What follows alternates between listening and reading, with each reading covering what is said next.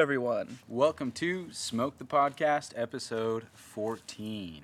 So, today, a little something different. We're sitting by a campfire. Um, not sure if you guys can hear the crackling of it, uh, but you definitely will probably hear somebody getting up and throwing a log in there throughout the show. Um, you also might hear some fireworks because it's getting close to the 4th of July as we're recording this. So, um, so yeah, you might hear stuff like that and maybe a dog kind of wandering around and stuff. So please bear with us. We are outdoors. Um, tonight, we're not going to have any cigar, um, but we are going to have uh, some Jack Daniels Red Dog Saloon. And our firearms topic today is going to be uh, first aid while hunting or outdoors or whatever. And we have a special guest to help us out with the first aid. Since um, Ryan and I don't know very much about the first aid stuff, we're bringing in Nurse Nicole. Nurse Nicole. Hi guys. Say hello. Oh, she didn't say hello. uh, so Nurse Nicole um, is an RN, and she can help us out uh, with some of our questions. So uh, let's start with whiskey. Uh, Jack Daniel's Red Dog Saloon. Um, I'll go ahead and do the pour. Um, pardon our weird little setup we have here today. Yeah. Uh, because we are recording by a fire, we're kind of just hanging out. yeah, the fire's replacing our cigar. That's going to be the smoke for the night. Uh, hopefully, I don't pour too much into Ryan's glass. And if I good. do, too bad. He's gonna have to drink it. It's fine. Um, so uh, this is a special edition bottling of Jack Daniel's, uh, celebrating the 125th anniversary of the Red Dog Saloon, which um, uh, was opened by Mr. Jack Daniels himself Oh, cool. in uh, Lynchburg. Um, this is the same town where the whiskey is distilled. Uh, the bottle, uh, it's bottled at a slightly higher than usual alcohol by volume at 43%. Um, so yeah, this is uh, a little stronger. okay. Um, according uh, to the Master of Malt website, uh, we're supposed to have a little bit of cinnamon, maple syrup, buttercorn, and nectarine on the nose. Uh, the palate, the clove and black pepper come through clear with classic caramel baked apple notes uh, in support, and the finish, toasted barrel staves and shortbread. Well, I can tell you the nose on that, it just smells like Jack Daniels to me. like, it, there's something characteristic about Jack Daniels. Yeah, Jack Daniel's is very distinct. Yeah, I wouldn't notice any buttercorn. or- Um, well, the the one thing uh, I think about Jack Daniels that that I always notice is it does taste very, uh, very barrel oak barrelish. yeah, oh yeah. to me. Yeah. Uh, you can definitely taste it. But cheers, Cheers. Nurse Nicole will not be partaking and drinking, so uh, she's not going to be giving a review. Yeah, which is for the best considering she's holding my child within her stomach. Oh, I didn't For, know. for the pregnant women listening, it smells like whiskey. Very much so, probably. It's probably overwhelmingly whiskey smelling. Ooh, wee. That tastes like Jack Daniels, but stronger. Yeah. Uh, Yeah, that's kind of what it said. I mean, um, may have a little more flavor. Uh, th- yeah, than the regular Jack Daniels. yeah. Um, I don't know about their description. Uh, maybe the clove, maybe Yeah. the, the pepper. I, I don't taste uh, baked apple notes No, uh, too much, but you know, I may not be as sophisticated as some of the uh, whiskey drinkers absolutely. out there. Yeah. No, it's Um, good though. But yeah, I mean, It just tastes like classic Jack Daniels with yeah, more tastes of a very similar. um, with a little bit more of a punch. So yeah, like like I said, 43% alcohol by volume, uh, 86 proof, um, and yeah, the Red Dog Saloon was opened by Mr. Jack Daniels himself. Okay. Um, I couldn't really find too much pricing because it was a um, uh, a limited run. So Yeah. Yeah. it's not really out. Um, I got this what, a couple years ago. I think you got it for me. Yeah. It was uh, for your birthday. Yeah. Um, I I want to say I know for this is this is the 750, and the 750 of regular Jack Daniels is anywhere between like 16 and 20 dollars. I would say I think I paid about 28, closer to 30. Yeah. So one. maybe closer to like a gentleman Jack Yeah, yeah. uh, price. I'm sure they're more now if they're not running them as much. You know what I mean? Yeah. it's it- uh, yeah. If it was a limited run, I'm sure. But I got it right when they had come out. so, Yeah. Yeah. They're they're reasonable still. Yeah, it's, it's actually Um, I mean, if, if you're if you're a Jack Daniel's drinker, I would I would say go ahead and, and Yeah. at least taste it. Well, Jack Daniels is kind of my go-to, and so to me, um, it, yeah, it- like I said, it just tastes like Jack Daniels with a little bit more of a kick Yeah. to it. It's amazing what only three percent alcohol by volume can do. To Yeah. It, so Um, so yeah, let's uh, let's dive into some of this um, this first aid stuff. yeah, we got a lot to cover. So Yeah. So uh, just a disclaimer: Nurse, Nic- Nurse Nicole is not a doctor, and we're not offering medical advice on this show. This is strictly, you know, us talking through this stuff. Yeah, Um, so contact your doctor if you have any questions uh, in regards to this uh, topic. Um, let's start off talking about first aid kits. Um, so, what are some essential items that everyone should have for an outdoor first aid kit? So I'm glad that you mentioned outdoor first aid kits. Um, there's many first aid kits that you can have. One for your house, one for your car, one for the outdoors. So you know when you go camping, hunting, fishing, it's good to have a few extra items in those kits as compared to your home kit or car kit. Um, some essentials that you're going to want are band-aids of all different sizes, um, gauze for larger cuts and wounds. Um, some basic medications Tylenol, ibuprofen, Benadryl, um, probably some antiseptic, uh, iodine, um, peroxide, alcohol if you're crazy. Why is that? If you don't mind the burn. if you don't mind the burn, okay. So you alcohol, really want to feel it. alcohol is is uh, not bad for you. It's just if you can handle it. Is yeah. that is that pretty much what you're saying? Yeah. Okay. um, maybe some antibiotic ointment, um, and then you're gonna want a few more, few extra items like uh, steri strips or butterfly bandages, and those are really good to close up deeper cuts and lacerations when you can't get to um, a medical facility within the next few hours. what about like a sterilized staple gun or things like that?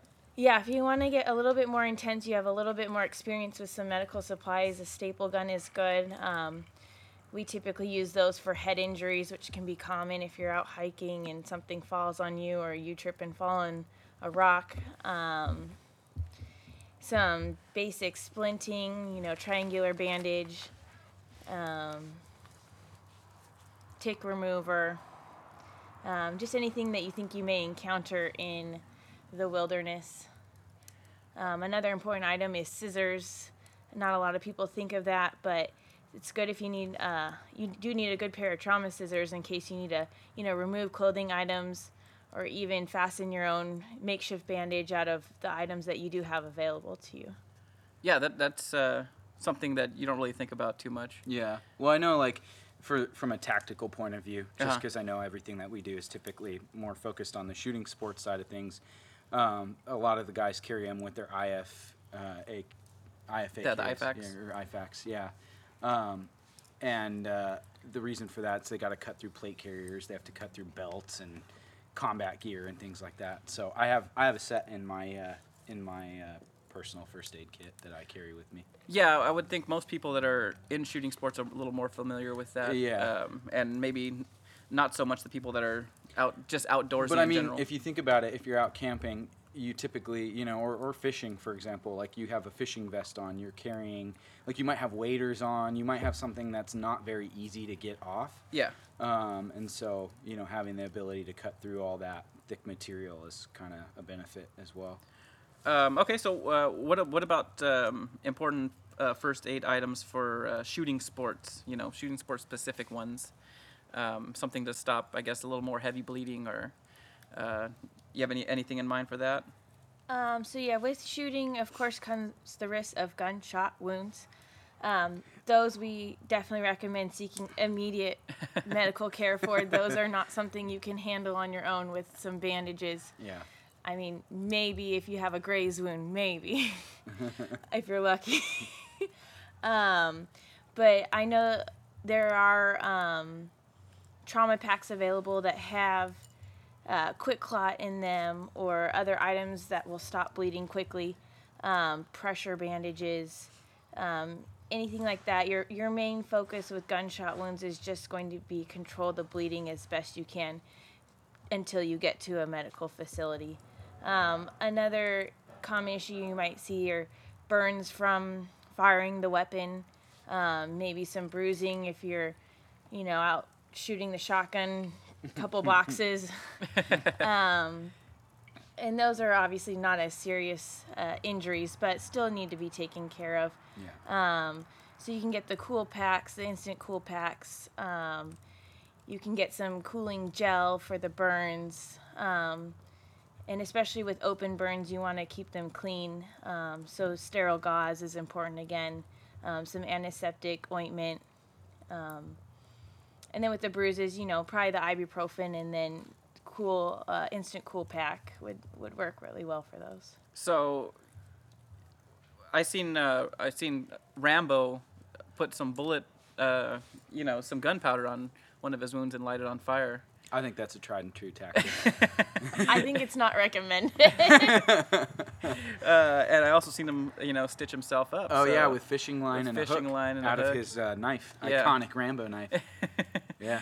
Um, uh, so Su- we should suture probably. kits though. Th- those are those are a real thing. Yeah, I mean, yeah, those are a real thing, and we should probably avoid that. Is uh, would you say that that's pretty good advice? Well, I would say yes, unless it's a last resort measure. Um, you should really avoid doing any procedure that you are not trained for or familiar with. Um, I'm gonna go with prevention is my biggest uh, factor on those ones. yeah, yeah. No, and I think I think those are really more in the cases where, y like for example, when we go chukar hunting, oftentimes we'll be two or three miles from the pickup truck, which is then ten to fifteen miles from the nearest road, which then is probably another fifty miles from the nearest hospital. You know, so I mean, you're looking at at least an hour to two hours of driving and trying to get out of the situation that you're in. If you're backpacking, you might even be two days out, like hiking yeah, out of the way with no cell service. with, with or- nothing and no way to contact anyone. And so I think in those situations, that's where, you know, like in my uh, first aid kit, I carry chest seals and I carry quick clot and I have the trauma kit that she's talking about that I think you can order it on Amazon for about 20 bucks and it comes with just about everything you need to stop a gunshot wound. Um, I mean, granted, like you said, I, I don't know that I want to rely on that. I mean, it is, it's what you got to do if you're in the middle Yeah. of nowhere, but I'm pretty sure it's going to suck like the whole time, you know. It's not like getting shot on the street and then being in the hospital 10 minutes later and having them fix you up already, you know. Yeah, it's uh, the, the- the best thing is probably for you know just practice uh, safety. Yeah, absolutely. yeah. Yeah, and, and honestly, a lot of these things are totally preventable. Yeah. Um, you know. Yeah, especially the gunshot wounds. Yeah. Um, that should never happen. Yeah, absolutely. Um, okay, so let's go into some common outdoor injuries. Uh, I'm gonna I'm gonna throw out a couple uh, or an, uh, an injury to you and just give us a quick little maybe uh, stuff to look for, um, something that would indicate that it's more serious, um, or just a, a way to kind of like uh, treat um, these uh, minor injuries. So you know if you're hiking, you get a twisted ankle. Uh, what should we do? Just wrap in ice, and then when when would you know like maybe it's broken or wh- when should we seek some uh, some more medical attention? So yeah, twisted ankle is probably going to be a pretty common outdoor injury. Um, hiking, sports, hunting. You know, you just miss your step and roll your ankle over. Um, these are considered strains. Um, so most important uh, thing to do for these is compression. Um, so if you have tall hiking boots on, you know that go up past your ankles, best thing to do is probably just keep those boots on, tighten them up a little bit more, um, and that'll keep some good compression on the injury there. Um, if you don't, the next best thing is an ace wrap. Um, get that you know nice and tight, not so much that it's cutting off your circulation. You should be able to still feel your toes, not changing colors, you know, not looking blue. Um, Not tourniquet tight. no, no, we don't want to stop the blood flow. Feet are important. Um, but just keep compression on that area um, until you can get it examined by a doctor. Um, ice, rest, elevation, those are all good for those injuries. Um, we call it RICE. So RICE, um, rest, ice, compression, elevation.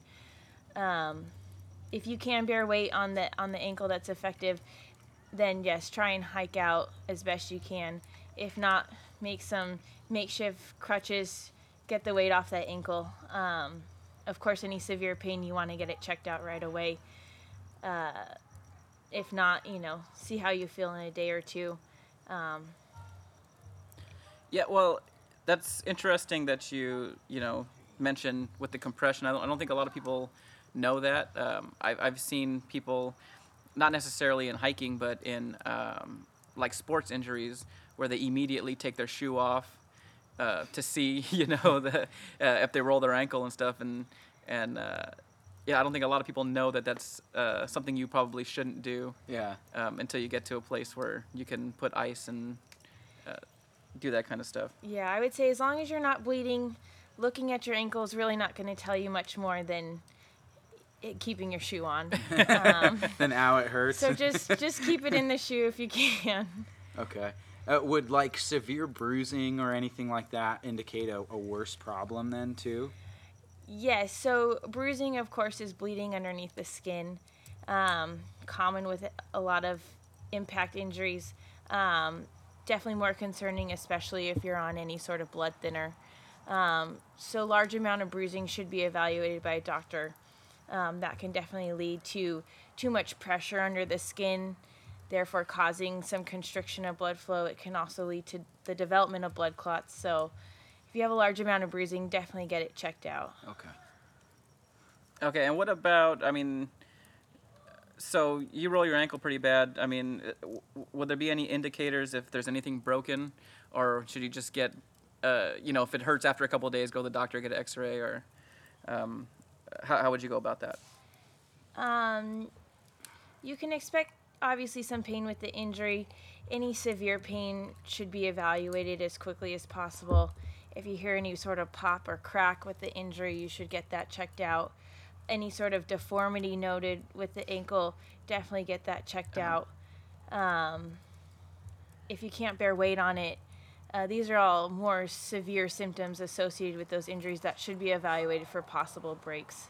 Yeah, and I, you know, I, with hunting, I don't want, I don't want to put you know pigeonhole people, but I you know it's kind of like a manly thing, and some sometimes you get that like oh he's got to walk it off and kind of Yeah. be tough and Yeah. you know. But if you're experiencing any of these uh, more serious symptoms, then yeah, you Well, got you got to go to the doctor check it out. I think if the bone is sticking out too, then that's a pretty good sign that it's probably broken. yeah. if you see things that you're not normally seeing, yes, yeah, not you good. You, you don't just walk those ones off. Yeah, I don't think you walk that one off. You rub a little dirt on it, take an Advil, and You'll end up in the ICU for a week. Um, okay, so how about some uh, minor cuts and scrapes? Um, you know, I know you, you probably just have to clean them out and you know stop the bleeding. Yeah. Is that pretty much uh, the extent of first aid for those? Yeah, so this is where that antiseptic's going to come into play. Um, if you're not by a sink in water um, and soap, the next best thing is to try and cleanse it with an antiseptic. Um, if you're out, you know, hiking on the trail or in the backcountry uh, hunting, um, so cleaning the wound is most important. That's going to help prevent infection from getting within that wound and causing further issues down the line. Um, after you've cleaned the wound, definitely want to control the bleeding. Um, so that's where your gauze, gauze wraps are going to come into play here. Best thing to do is to hold pressure right over the wound if you're having bleeding. If it's a significant amount of bleeding, you might even want to hold a little pressure above the wound. So, meaning the area of the body closer to the heart um, than the wound is. And that'll slow some of the blood flow above the wound um, to help try and control it. Most people, you know, will start clotting off within a, a minute or two. Um, don't keep checking the wound though, that's most important. People want to peek under that gauze and see what's going on. Like I said, you're not going to be able to tell too much. Um, you want that gauze to stay on there to help that clot form over the wound. Um, so best thing to do is just to keep adding gauze on top of that if you need to apply more pressure if you're soaking through those gauze. Oh, that's good to know. Um, you know, a- a lot of times that that's what people want to do. They want to see it. Yeah. You know, they want to see. Oh, Seeing is is not get- believing. yeah. Um, you know, is it getting better? You know, everybody kind of, um, I think has a tendency to do that. Yeah. So that's that's some uh, some good advice. I'm learning I'm learning some stuff here. we can try it out later. Yeah. um, okay, so let, let's move on to maybe some Well, bites. Before some- we move okay. on to that, I'm just gonna say right now, for anyone who's listening to the podcast, who is an outdoorsman, a hunter, a fisherman, I guarantee you, at some point or another, you have cut yourself on your own knife. Yes. Typically, when you're like looking at it or showing your buddy or doing something, Which And has s- not happened to anyone here. Uh-huh. Um, yes. Uh, yeah, but uh, that's a very common injury, I'm guilty. and I speak from experience. I'm guilty. and I'm guilty too. I think you're the most guilty, to be honest. Your, yours you is ha- very intentional. Mine, mine was yeah, mine's. You have a lot. Yeah, I think, but I think you have more stories. You only have one. Uh, no, Or I've, yours- I've no, I've cut myself a few times. Uh, is is your one story just so great that it seems like it's more than one? no, I have a few. well, we'll have to tell that story in a different podcast. Those are from a different podcast. if we were gonna talk about any of them, though, hers would probably be the best. Oh, really? Because it was while we were camping. In fact, it was while we were whittling while camping. It was a freak whittling accident. Yeah. And haven't we all had those, huh? Yeah. um, but we got it figured out, and she was all good. And I happened to actually have steri strips on that trip too. Oh wow. That's, Yeah. Well, way to be prepared. Yeah, the closest facility was a um, medical office slash vet. Uh, so we figured that we were probably better off on our own. Mm-hmm. Um, few steri strips on the hand, stop the bleeding. It looks great. Yeah, can't even tell. So. Uh, okay, so how about like uh, bug bites and stings? Um, so with this one, I'm gonna go with my golden rule of prevention. Um, most common mosquito bites. Uh, some people have some bad allergic reactions to them, so if that's you, just wear bug spray. They come out during the day, they come out at night. Just wear bug spray. Um, same with animal bites. You know, all animals need to be respected. Be aware of your surroundings. Be aware that you're in their home, their territory. Um, so just you know, keep your eyes peeled. Give them their space. Um, don't try and get close. Uh, however, you know these things do happen. So most common for mosquito bites and most bug bites is you know the itching, the swelling that you get from them. Um, so just a hydrocortisone cream on that, um, some oral Benadryl, or even Benadryl cream, um, and that'll help take care of the symptoms. And then, unfortunately, it's just a waiting game from there. Um, these things can get infected, so keep an eye on them. If they're getting bigger, more red, more swollen, if you have fever, you need to go to the doctor get some antibiotics. And don't scratch. Don't scratch.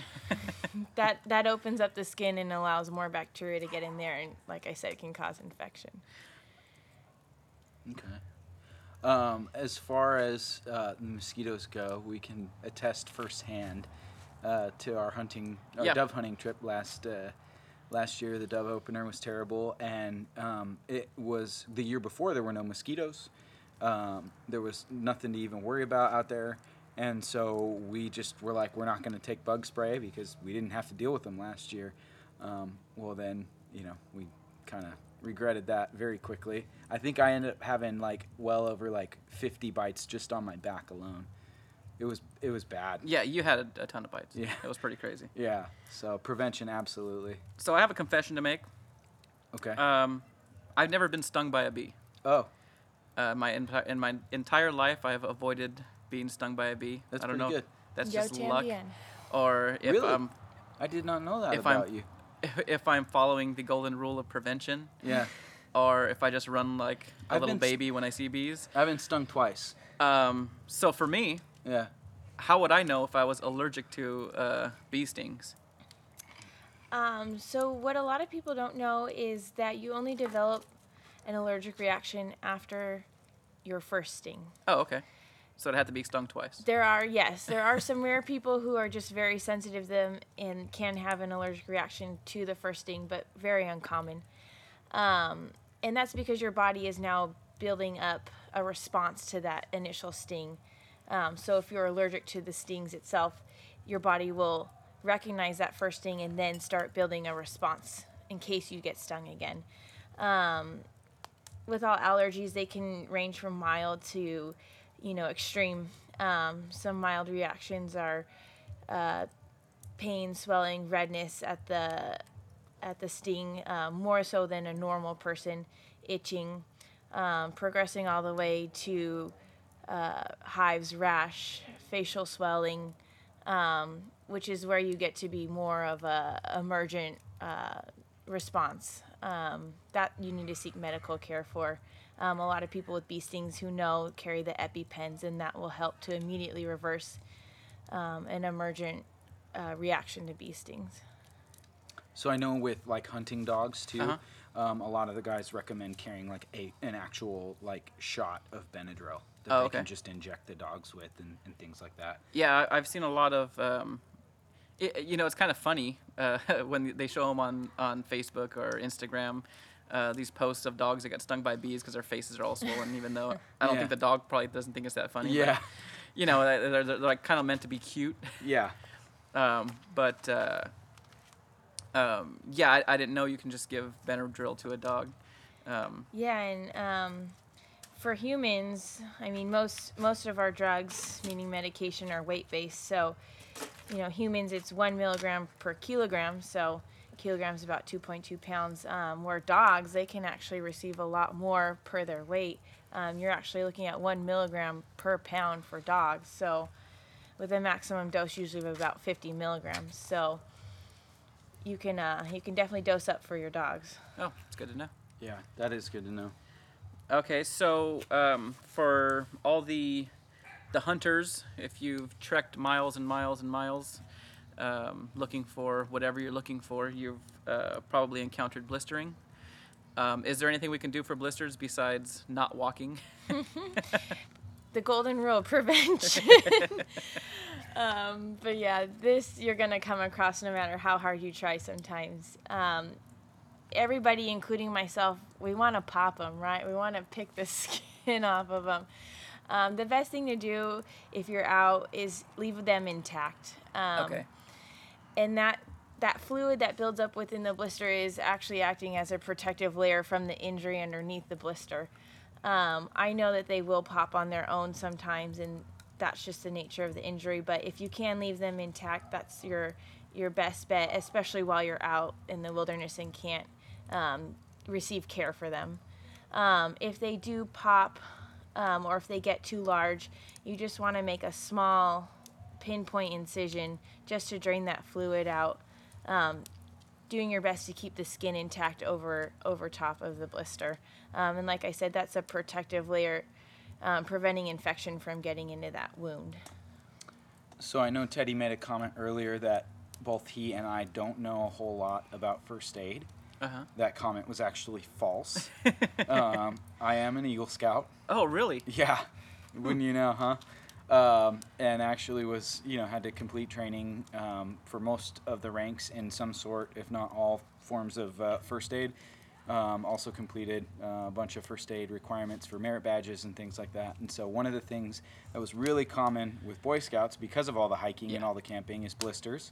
Um, one of the things that we carried in every first aid kit is stuff called moleskin and you can look it up on Amazon or you can actually find it at CVS. And basically, it's this like kind of like uh, rough, uh, almost like athletic style tape Okay. um, that you can cut in different forms, and which is also why it's good to have scissors in your first aid kit because Uh-huh. you can cut them to the shape of your blister and apply them to the blister. They're it's they're pretty common um, anti blister, not anti blister, but Uh, basically once the blister forms, then you can kind of put them around the blister and protect that area.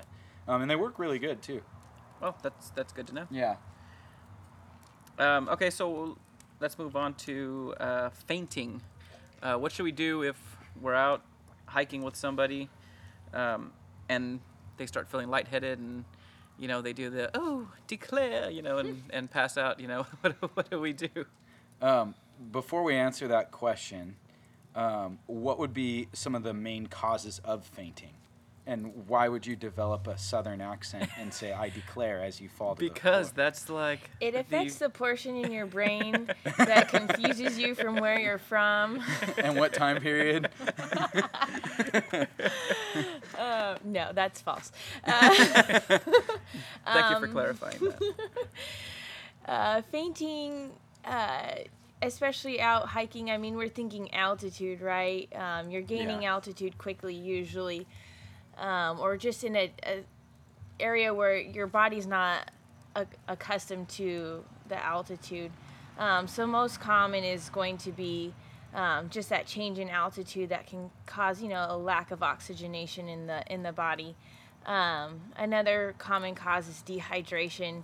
You know, you're really pushing yourself getting to the- destination you need to go to.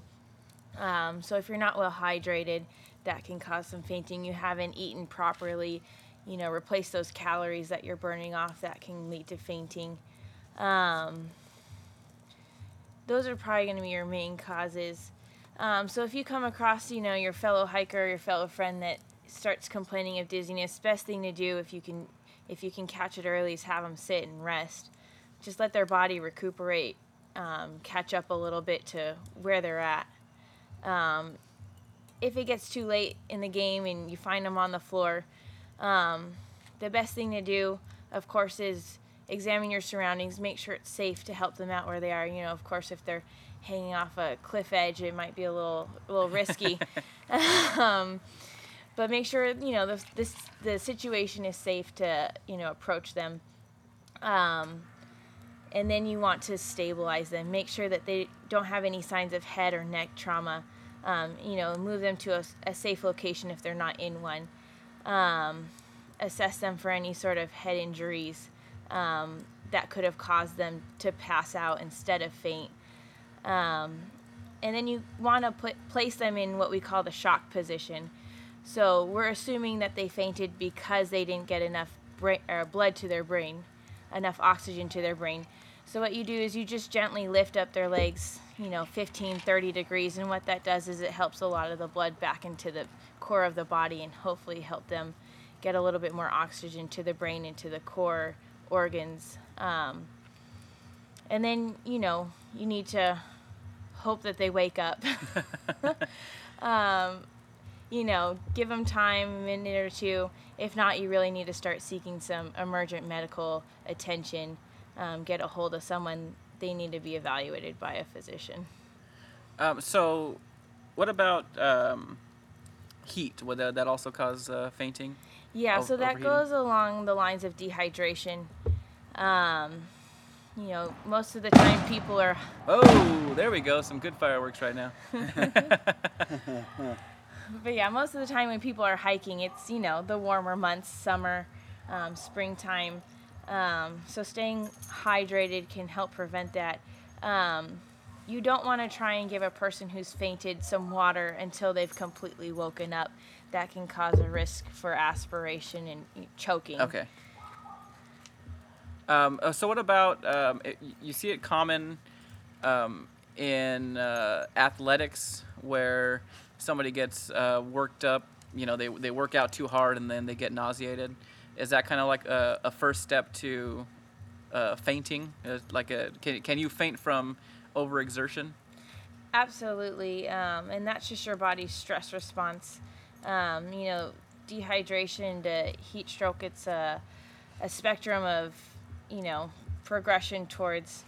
Um, so you know, dehydration is the on the lower spectrum, whereas heat stroke is you know the most severe, um, and that all goes you know a combination of lack of replenishment of fluids with the heat, with the overexertion.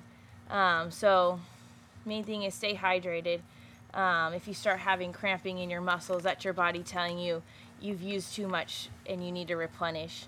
Um, if you start having nausea, vomiting, that's kind of the next step of heat exhaustion. Um, that's definitely your body telling you you need to stop, you need to rest. Um, with that can come lightheadedness, uh, dizziness, excessive sweating.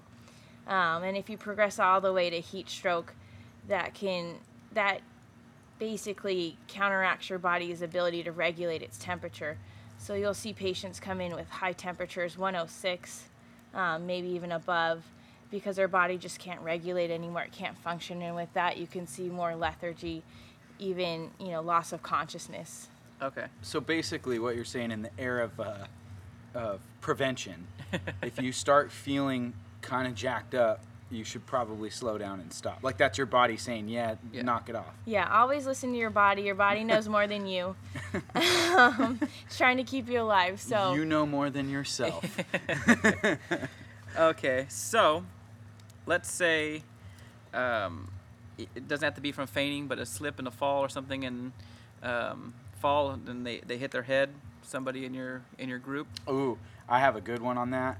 Um, while out backpacking with an uncle of mine and my father, um, we were up in the high Sierras. He went to go underneath uh, this fallen tree, Uh-huh. um, and there was a branch sticking out that you couldn't really see until you were on the other side of it. And as he walked underneath, he was wearing a baseball hat, and it literally hit him on the. Actually, no, it wasn't with my uncle, but anyways, it was. We were we were out backpacking, hits him on the head, and literally cut my dad's head uh, like I don't know. I would guess probably an inch and a half long cut. So uh, yeah, okay, like a like a cut. Oh yeah, like a full blown laceration. And in my opinion, he needed stitches. And now that I remember, we were actually with a friend's dad. And he like really wanted to fish, and we had just gotten there, and he was like, "No, I think it looks I good. like I think it's okay. We just hiked like seven and a half miles back here with full packs and everything else." And my dad's like, "Well, what do you think?" And again, being an Eagle Scout, I was assessing the situation and was like, "Yeah, it doesn't look good. I think you should go see a doctor." And um, but yeah, no. So head injuries are actually really common. I, yeah, I, So I mean, and even beyond that, be, beyond the uh, bleeding and stuff, uh, you know, you have concussions and, Yeah. and brain uh, potential damage to your brain. Um, how, how do we uh, assess those uh, when they first happen? Um, so you want to try and determine the mechanism of how this injury occurred if the patient patient I'm sorry, I use that because I'm a nurse. if your friend or family member, whoever's down, um, you want to figure out maybe how they got injured, kind of piece it together. You know, did something fall on their head? How big was it? Where is their injury at? How big is the injury? Um, when was the last time we saw this person? You know, were they supposed to be miles ahead of us or were they just around the corner? Um, that'll give you a better idea, a better picture of maybe what happened. Knowing a little bit of, you know, their medical history can also help. Like I said, if people aren't blood thinners, you're at much higher risk for any sort of bleeding with an injury. Um, so just trying to determine maybe what happened can give you a better idea of where to go from that. Hopefully they do wake up quickly from their injury, and then you can kind of assess their their orientation, meaning are they are they speaking clearly? Do they know who they are? Do they know where they're at? Do they remember what happened? Um, and those are all good indicators if they're responding appropriately that the damage is not too severe. If they're not responding appropriately or even at all, they need to seek immediate medical attention. That could be signs of severe swelling within their brain or even bleeding within their brain from their injury. Um, most commonly, though, people may suffer a concussion from head injuries, um, and those still need to be evaluated by a doctor. We can't determine that it's a concussion without doing the proper testing um, from a doctor. So, with that, you can expect some nausea, vomiting, um, headache, a little bit of fogginess and confusion, but those symptoms should stay rather mild. Um, like I said, bleeding or swelling in the brain can indicate, you know, much more severe symptoms along those channels. So, so Ryan, when uh, that injury happened, um, w- was a concussion uh, considered also?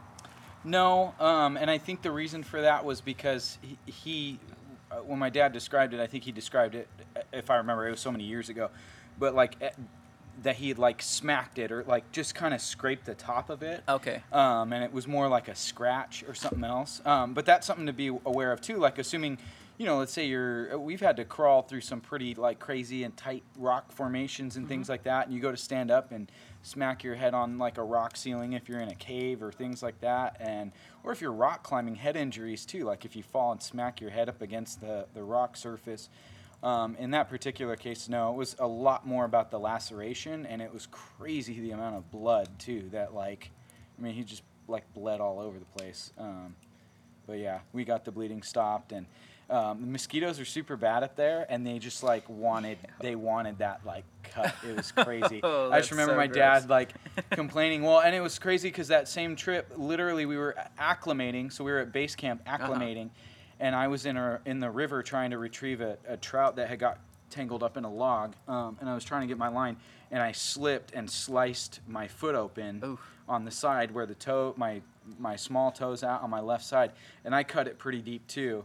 And um, so the whole first day we were hiking in, I was having to change out my socks every 30 minutes because Uh-huh. I, no matter what I did, I just kept bleeding through it. So So Um, always bring extra socks. bring extra socks Bring and extra then undies.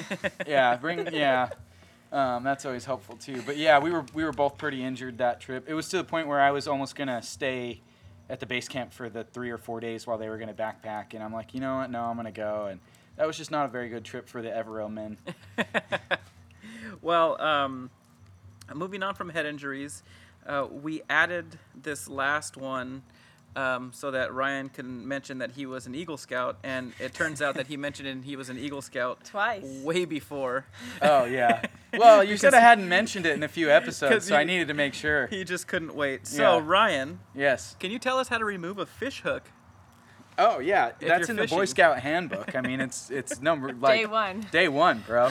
Um, so one of the best ways to remove a fish hook. So okay, here's the thing: if you get fish hooked, then like there's something wrong with the way that you fish or the person that's next to you is fishing. Well, I will say it's very common in fly fishing. It, I would assume so, Yeah. and so For I could see that. Yeah.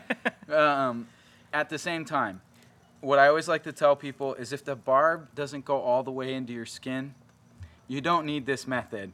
It makes it a lot messier.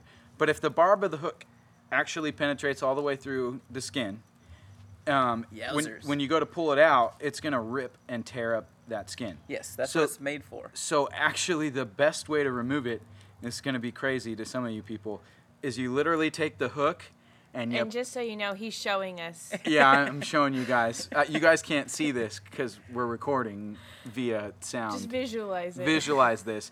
You take the hook and you literally push it deeper into your skin until it comes out the other side. Ooh. All the barb all the way through. Then you take a pair of needle nose pliers or any kind of pliers really, and either cut or crimp the barb. Um, if you can cut it, honestly, that's easier. But if you have to crimp it, and then basically you back it out the same way that you pushed it through. And wow, the- that yeah, does I- not sound fun. yeah. Um, and like I said, if the barb doesn't go all the way through, don't don't push it through. I say uh, fish barbless. It's uh, better for the fish, and it's easier to remove if you hook yourself. True. It's harder to catch them though. Um, well, yeah. I mean, that's where the skill comes in. I say just go to the grocery store and buy whatever you want to eat. Okay. Um, okay, so so how about some more uh, shooting sports specific injuries? Um, you know, anybody who's uh, uh, shot guns, you know, like the barrels get real hot and you have a high chance of burns, burning yourself. Um, uh, what what are some some common uh, ways to treat burns? Well, one thing that you won't commonly hear is you need to pee on it. and that's because that's not true. that's jellyfish. you could try it though. Yeah, thank you. For, thank you for letting me know that. I don't I want anybody I'm to good. trick me into that. yeah, dude. Next time we go out to the range and anyone gets a burn, we'll be like, "Oh, you You gotta, gotta pee, pee on, it, dude. You gotta pee on it, man. Hopefully it's not like a private range and you know people are really gonna think you're weird. You might not be allowed back, but yeah. Um, with burns, uh, you want to immediately cool down the skin. Um, even though the mechanism that has caused the burn has probably been removed from the skin, um, that skin can still get burned underneath for you know minutes. Um, so you want to cool down the area. If you have ice water, even just cool water, put your hand in the ice chest um, for a few minutes, and that'll help cool down that area. Hopefully, helps stop the burning that's occurring under the skin. Um, next, you want to treat it like any other open wound. Um, make sure you clean it out really well, um, and then you know provide some general first aid, some antibiotic ointment, cover it up with a bandage. Um, any sort of burns that are deeper under the skin, you're seeing some tissue, uh, those need to be evaluated by a doctor, um, especially if they are large in size. Okay, and so uh, for burns um, that they start blistering, it's you pretty much follow the same uh, protocol for uh, other blisters. Yeah, it's kind of nice once you learn some basic first aid. it all kind of correlates together. Blisters are blisters. Treat them like blisters. Um, scrapes are scrapes.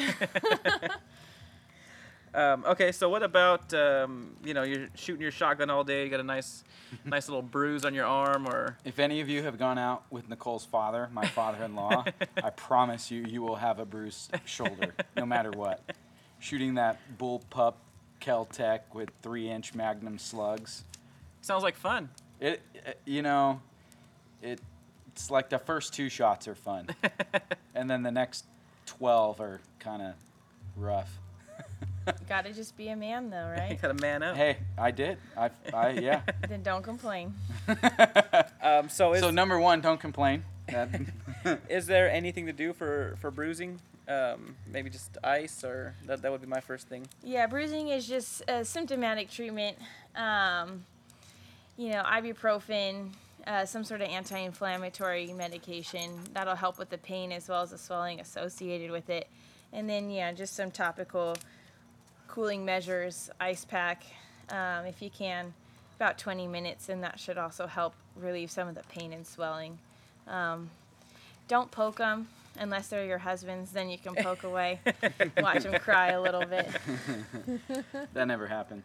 I, I'm gonna say um, uh, prevent prevention is probably the golden rule would Golden probably rule, apply, apply here. Yeah. Um, you, you shouldn't be getting bruised that bad. Um, just don't shoot if it, if it hurts that much. You know, in all honesty, though, like some of those big guns, y- you can shoot all day and not really notice it while Uh-huh. you're shooting until you get home. yeah. Because it's pretty funny. We've gone to the range before where both her and I have been like, we shot, you know, a couple rounds of trap and skeet and everything else, and you come home and you're like, oh yeah, that wasn't that bad. And for whatever reason, like later in the evening or the next day, you wake up and you're like, oh man, my shoulder's pretty sore. Um, but yeah, no, I, there's nothing wrong with using recoil pads. There's nothing wrong with adding the, you know, the rubber butt plates and things like that. Do what you got to do to be comfortable. Well, I would say the the worst um, bruising I've ever gotten from from shooting is hunting, and I think the reason why is You missed all of them. well, I, I would say it might be related because when you pull up on a bird really quick, you don't always put it flush against your shoulder. you sometimes, um, you know, jerk the trigger a little too quick. And uh, I, right on my upper arm, where I didn't shoulder it good, I kind of like got my upper arm, uh, the butt of the, the shotgun in my upper arm, and pulled the trigger. And um, that would be a reason wh- probably why I missed because I'm not looking down the barrel Right. and um, that would also be a reason why I had a nice bruise. If you do that maybe twice, um, that's that's gonna hurt. Well, and then back again with prevention. Yes. Having a stock that fits you is probably pretty important. I'm a shorter statured guy, so having some of the even just a stock stock um, just the standard stock that comes with a, a shotgun oftentimes the length of pull on that is too long for someone my height and so i actually need a shorter stock typically um, and so i can tell you right now the stock that is on on my current hunting shotgun's too long um, I intend to replace the stock this season. But yeah, you're absolutely right. You go to pull up quickly, and you don't have enough time to actually seat it on your shoulder, so you're hitting your upper arm. I've even had it like hit like kind of near my cheek and things like that as I'm trying to like point and yeah, it, yeah. That's one of those things where you just got to be cautious about the gun that you're using too, and make sure you're using something that fits you. and that's probably where drilling um, comes into play and Yeah. good mechanics. Yeah. You know things like that. Yeah. Practice. Uh, practice is also probably a good uh, prevention measure. Yeah. Um, so um, let's move on. Uh, these ones seem Well, Okay, before we ahead. do that, I would say um, uh, we brought up earlier when we were kind of discussing what to talk about objects in the eye. Um, there's not much you can do for that, as Nurse Nicole informed us earlier. But I do want to just make a note. Always wear eye and ear protection Yes. when, when shooting. Prevention. Prevention. Prevention. That that literally like that is probably more important than any any of the things that we've talked about Yeah. for shooting sports. Eye and ear protection. I agree. Yeah. Life protection. Um, these these ones are a little miscellaneous uh, things that can happen while you're out hiking, um, and they seem pretty uh, obvious to me. But uh, let's go ahead and talk about them. Uh, what do you do for dehydration? Um, in my opinion, you hydrate, replenish fluids, um, and when should you seek medical attention? Um, so prevention, drink fluids often. Uh, uh, this goes along with listening to your body. Uh, you're out hiking, it's hot, you're thirsty, drink water, and always bring enough, more than enough water than you think you'll need. Um, it's even helpful. I know this doesn't go along with first aid, but maybe even just you know hiking or camping safety. Have a small water purifier with you in case you run out of water. Um, that way, in case you come across a stream or something, you can replenish your your um, pack. Without Um, Giardia poisoning. yeah, without suffering down the road. Um, diarrhea is a serious thing. and that Um, will dehydrate you. yeah, further dehydration. Um, so yeah, just listen to your body. If you feel thirsty, if you know you've been sweating a lot, uh, take a few minutes, stop, guzzle down some water. Um, also, you know the electrolyte drinks, Gatorade, Powerade, um, all those natural ones they have now. Uh, those are really good to take along with you. Those will replenish your electrolytes, um, like your potassium, sodium, um, that are really important with muscle function. Um, so yeah, just listen to your body. If you start feeling too overheated, um, that's when you really need to stop and cool down. Put a cool uh, bandana, a wet bandana on your forehead, on your back. Dump a little water on your head. Um, just listen to your body and you know follow follow those rules. Yeah, that makes a lot of sense. Um, I, I think we all know when we're when we're pushing ourselves a little too hard. The one the one thing that I would note just because of I've just experienced it like in cold weather, a lot of the times you don't necessarily feel that you're dehydrated. Yeah, Um, that's one of those ones where I think you have to be a little more vigilant about just remembering. To yeah, drink just water. drink water. Yeah, just drink Yeah. drink water, drink Gatorade, drink something. Yeah, especially Um, for the bird hunters and yeah, I think big game too. It's it's all mostly done in, the- in the wintertime. Yeah, well, and the where I've noticed it the most is like uh, snowboarding or going up to like Big Bear, Uh-huh. things like that in the winter. You just you're out doing stuff and hanging out, and you know, or we'll hike with the dogs and things like that in the snow, and because it's so cold and everything else, you don't think like, oh, I probably need to be drinking a lot of water right now, you know. Yeah, you don't feel it. And yeah, quite you as don't. much. You really don't. Um, so yeah. And I'm glad that you mentioned, you know, if you're hiking with your dogs, remember they need water too. So, if not maybe more frequently than you do, so frequent stops, give them lots of water. Um, dogs cool off through their paws and through their mouths, so you know, get their paws wet. Um, make sure they're drinking plenty of water along the way, because they can overheat just as easy as we can. Yes. Yeah, that's good. Okay. Um, so the next one, um, altitude sickness. If you're up in the in the high altitude, um, my my thing is well, just get to lower altitude.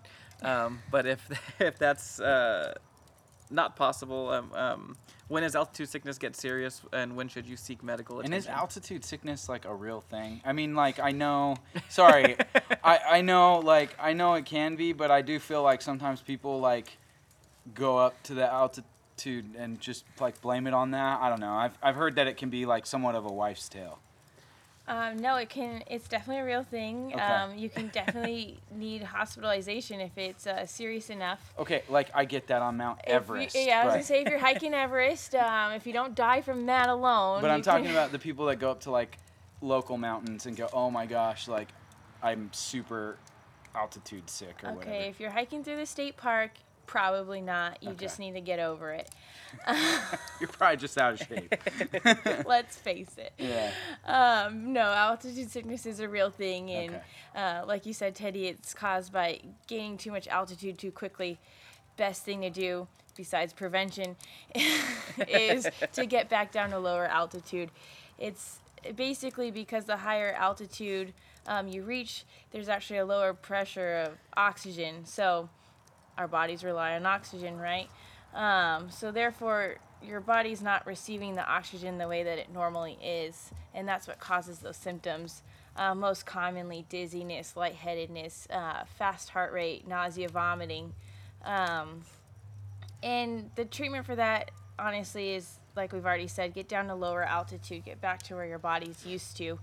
Um, you need to take longer to acclimate to gaining altitude. Um, and it's just symptomatic relief. Um, if you have a headache, Tylenol, ibuprofen, uh, staying hydrated, and like I said, gaining that altitude more slowly than um, before. And can can it get serious to where you would need to maybe maybe go to an emergency room or have uh, uh, get helicoptered out of where you are? Um, it definitely can, but uh, those are very extreme situations. Like we said, maybe climbing Everest. Um, I don't think any of us uh, casual people are going to be gaining that much altitude that quickly. Um, it's just not really going to happen. yeah, I- that makes sense. I will say, smoking cigars in high altitudes is not always the best idea. Um, Let's talk about that. it sounds like there's a story. well, this time I was backpacking with my father and my uncle, and we were up pretty high um, in elevation. I would. I would guess about uh, e- 8,000 feet elevation.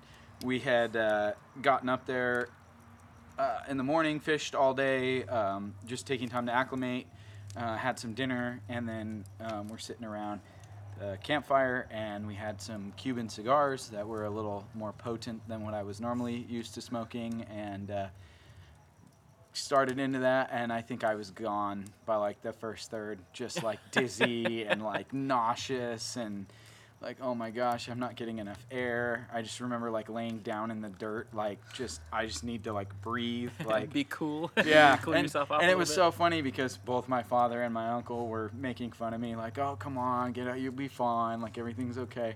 And then I think after a little while, both of them were kind of like, "All right, maybe we need to stop, uh, stop puffing on these cigars. It's getting, it's getting pretty tough." So yeah, I'm very wary when I smoke tobacco in high altitudes.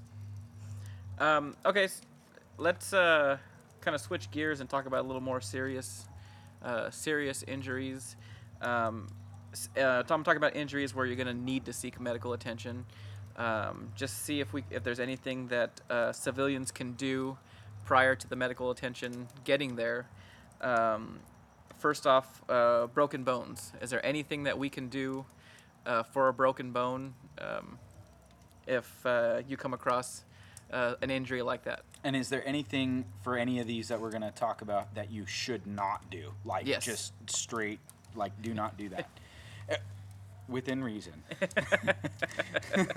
I'm sure there's a lot of things. Don't pour gasoline and light it on fire. Like That that's probably probably won't not a good idea. Don't suture it with a fish hook. Well, I mean, Rambo did it, Yeah. Unless your tetanus is up to date. or you're Rambo. Oh, Rambo's not real.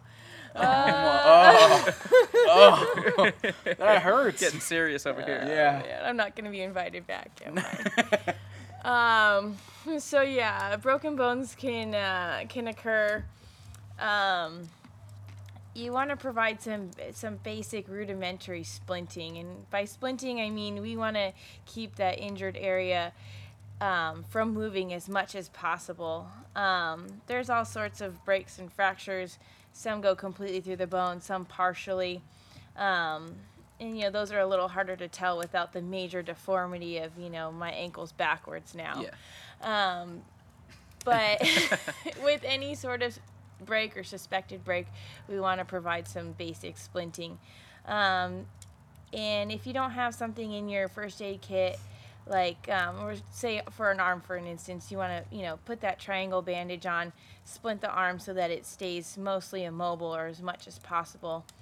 Um, you can use other basic items. You know, you can fasten a T-shirt as a splint. You can, um, if you're if you're a Boy Scout or an Eagle Scout, uh, you could use your kerchief, um, which they all sport around. um, It's not a joke, okay? I was not. I was not a joke. It was very serious.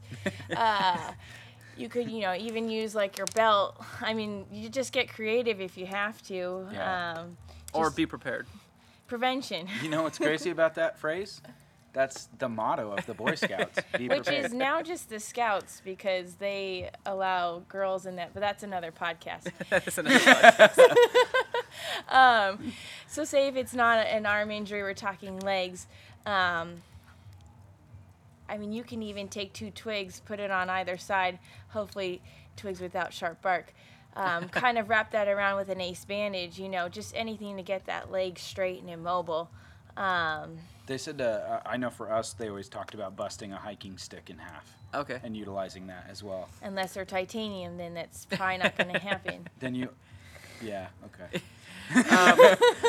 So when you mentioned uh, your your ankles backwards or your legs off to the other side, Yeah. um, should someone straighten that out or? No, not without professional Okay. training. Um, so yeah, those are the more severe injuries. If something looks majorly deformed, something's poking out that you normally don't see, um, something's pointing the wrong way.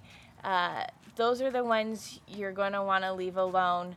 Um, you still want to splint them as best you can. Keep them actually in the position that they're already in, um, and seek immediate medical Yes. attention for those guys. Yes, all of these injuries seek immediate medical attention. There's like immediate and then there's like immediate and and that, Super immediate. and that one is the uh, emphasis on the I am immediate. Is it, is- Yes. okay.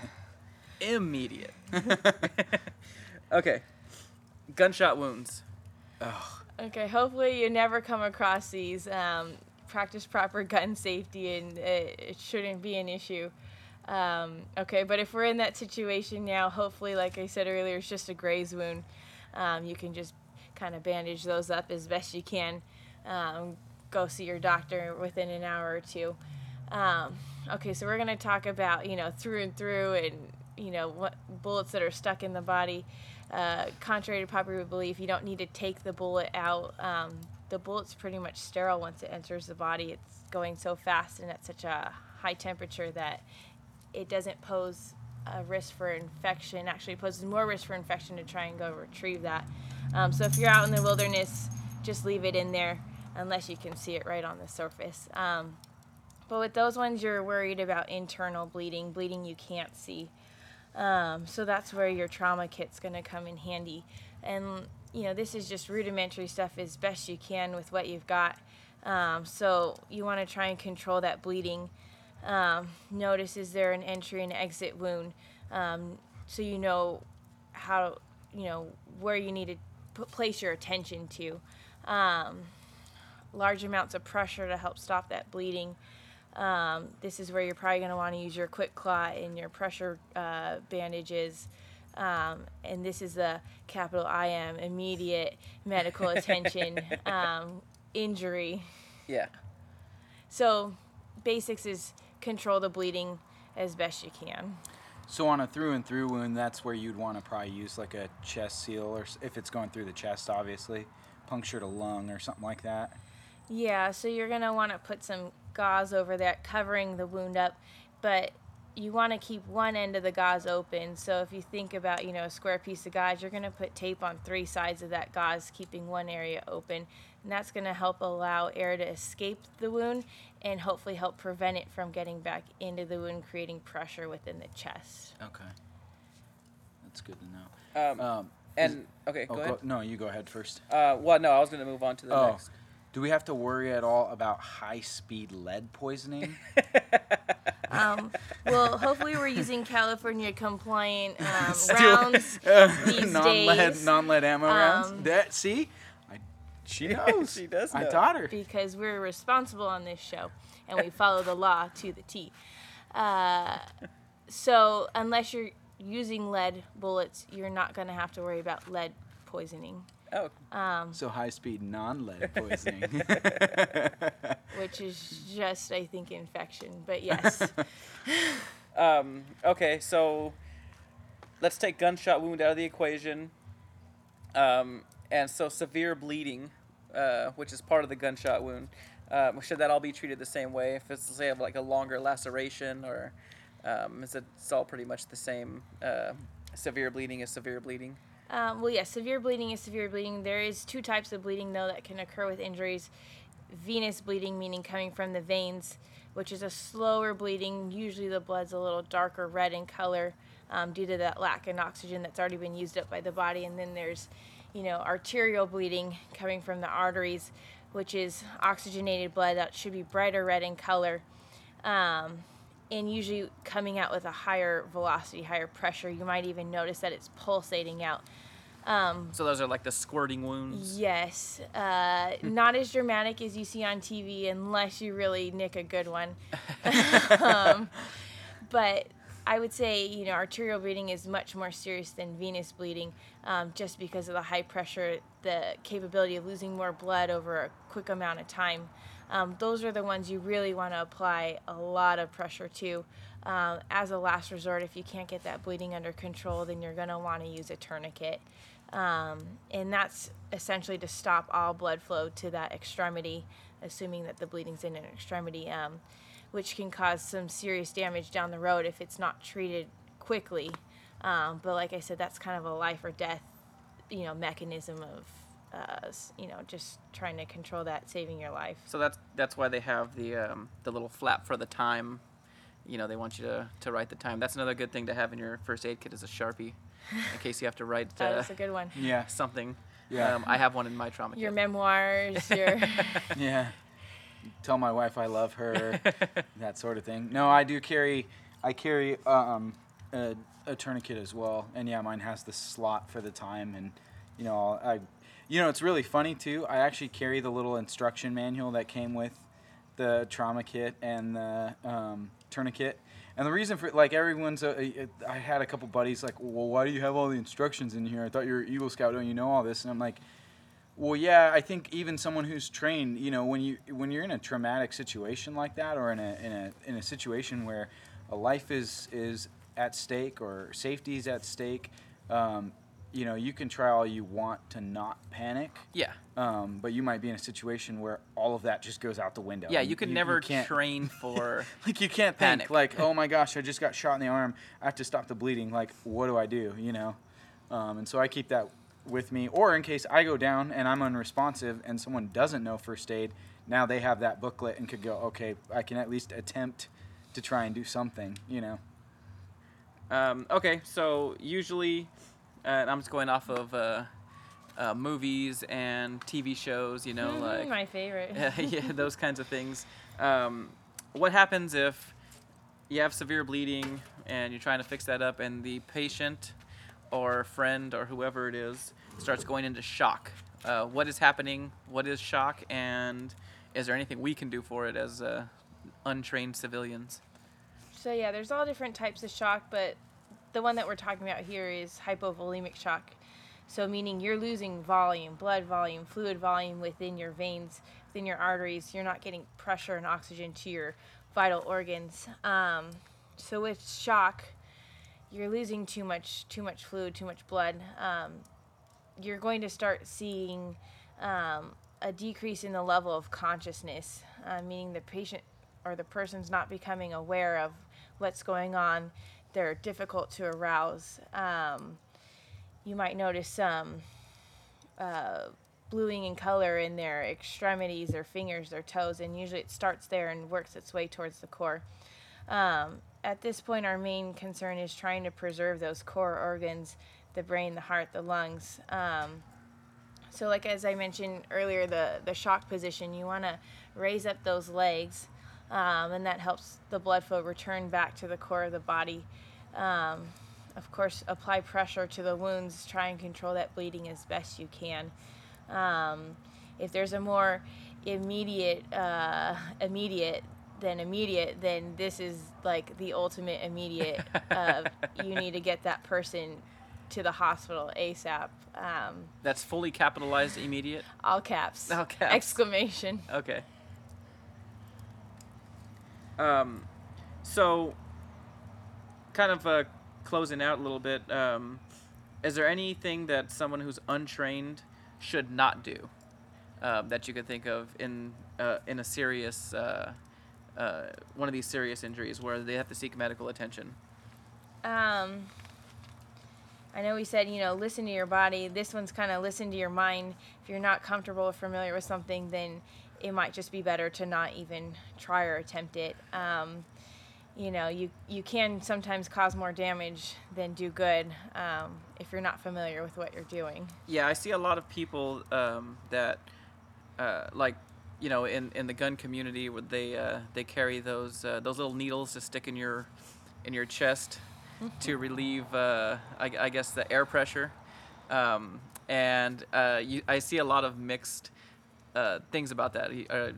You know, a lot of people say if you're not trained, you shouldn't do that, and some people are like, "Wow, it's life or death, and you got to do what you got to do, and stick a pin in there or whatever." You know, um, what do you recommend uh, as a And nurse? what is that needle called?